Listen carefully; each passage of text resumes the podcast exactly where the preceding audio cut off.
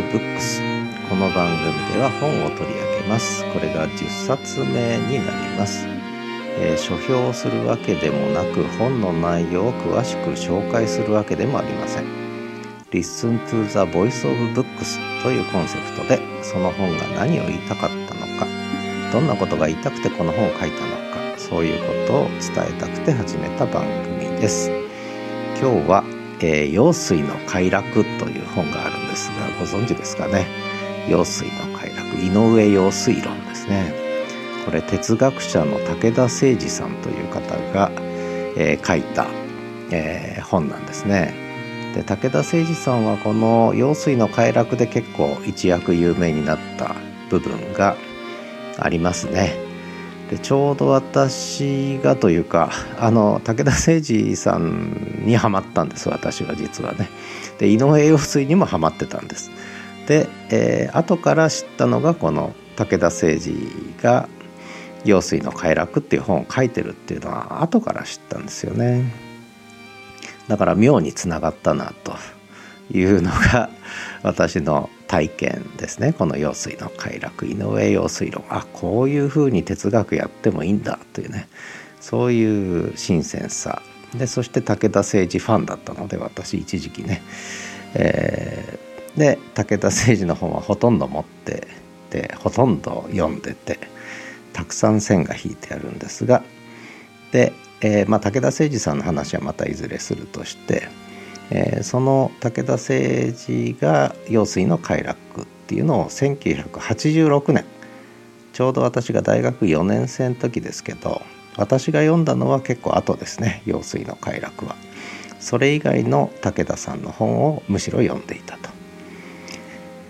で、えー、まあ意味とエロスとかね、えー、それから現象学入門とかまあいろいろ書いてあるんですが私最初に読んだのは多分意味とエロス1986年ですね。えー、でこの頃からちょっと武田誠治ファンになって飲み込んでいってでそんな中で「用水の快楽井上陽水論」も読んだということです。で実はこの武田誠治さん他にもニューミュージックの「美神」って「美しい神」って書くんですけど「美しい神美神たちラブソングに聴く美の夢」っていうのを1989年に出してます。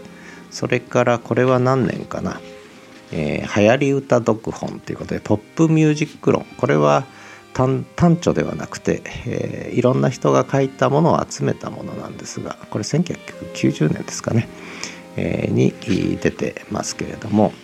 でそこで、まあ、中島みゆきさんとか松任谷由実さんとかね。それから桑田佳祐さんとかね。いろんなこうニューミュージックの、えー、歌い手たちの歌いぶりというか、まあ、曲調もそうなんですがやっぱり歌詞ですね曲調と歌詞にこだわってそれをちょっと哲学的に評論したというそういう本なんですね。でこの「陽水の快楽の」えー、文庫本の方には井上陽水さんとの対談も実現してね、えー、武田誠司さんとのねそれもなかなか面白いですね。私が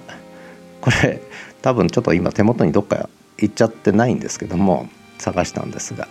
古本に売っちゃったのかな売るはずないんだけどなと思いながら探したんですが見つからない。で手元にあったのがこの「流行り歌読本」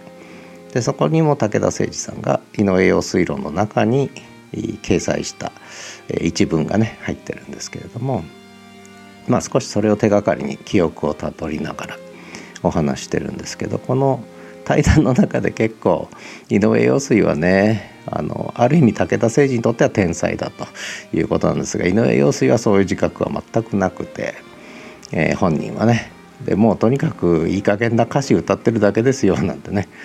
例えばその部屋のドアは金属のメタルでって金属のメタルって金属もメタルもメタルじゃねえかって後から歌ってて思ったとかね、えー、そんな話も対談では確か出てきたような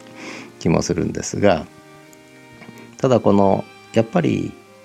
特に1980年代のポップミュージック、えー、桑田佳祐さんも出てきたんですけどもやっぱり衝撃的だったんですよね。でそれ以前からやっぱり陽水さんとかは存在してたんですけれどもやっぱ独特な個性、えー、オリジナリティを持っているということでまあ私用水はやっぱり好きでよく聞くし歌詞もねやっぱ好きなんですよねこの謎めいた歌詞ね。でこの武田誠司さんが言うの面白いのは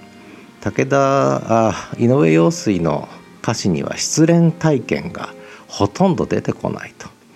でもちょっと失恋をほのめかすようなメタファーは出てくるんだけど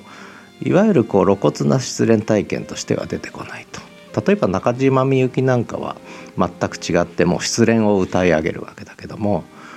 それとは違うんだっていうねでそこで少しこう男のロマンっていうものをね、えー、こう語るわけですよね。えー、で例えばこんな話ですね「ゼンマイ仕掛けのカブトムシ」で君が笑うんですね。えー、で君の目が壊れたでなぜかそれがゼンマイ仕掛けのカブトムシみたいってこんな歌詞普通出てこないですよね。でこの「でも君が冷淡に笑った」ということは単なる失恋経験ではなくてもっと過酷な体験なんだっていうんだよね、えー、武田誠司はね。男のロマン的世界にとって決定的な事件が起きているんだっていうね、まあ、そんなことをこう言うわけですよね。であとは少しこう強調しているのはやっぱり用水の響きですよね。えー、響きというものがすごくやっぱり歌の中にはこうあるとまあ、あとその結構いろいろ語っててそれは面白いんですけれども、まあ、哲学あんまり好きじゃない方はねもうとにかくそんなこと考えずに難しいこと考えずに歌だけ聴いていたいっていう方の方が多いと思うんでね、まあ、そんなのをまあわざわざ論じる評論で論じることもないだろうと思うかもしれないんですがやっぱりこう時代の中で、えー、でしかもこういう歌が出てくる。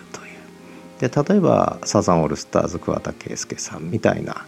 のが出てくるでこれやっぱり歌詞も曲も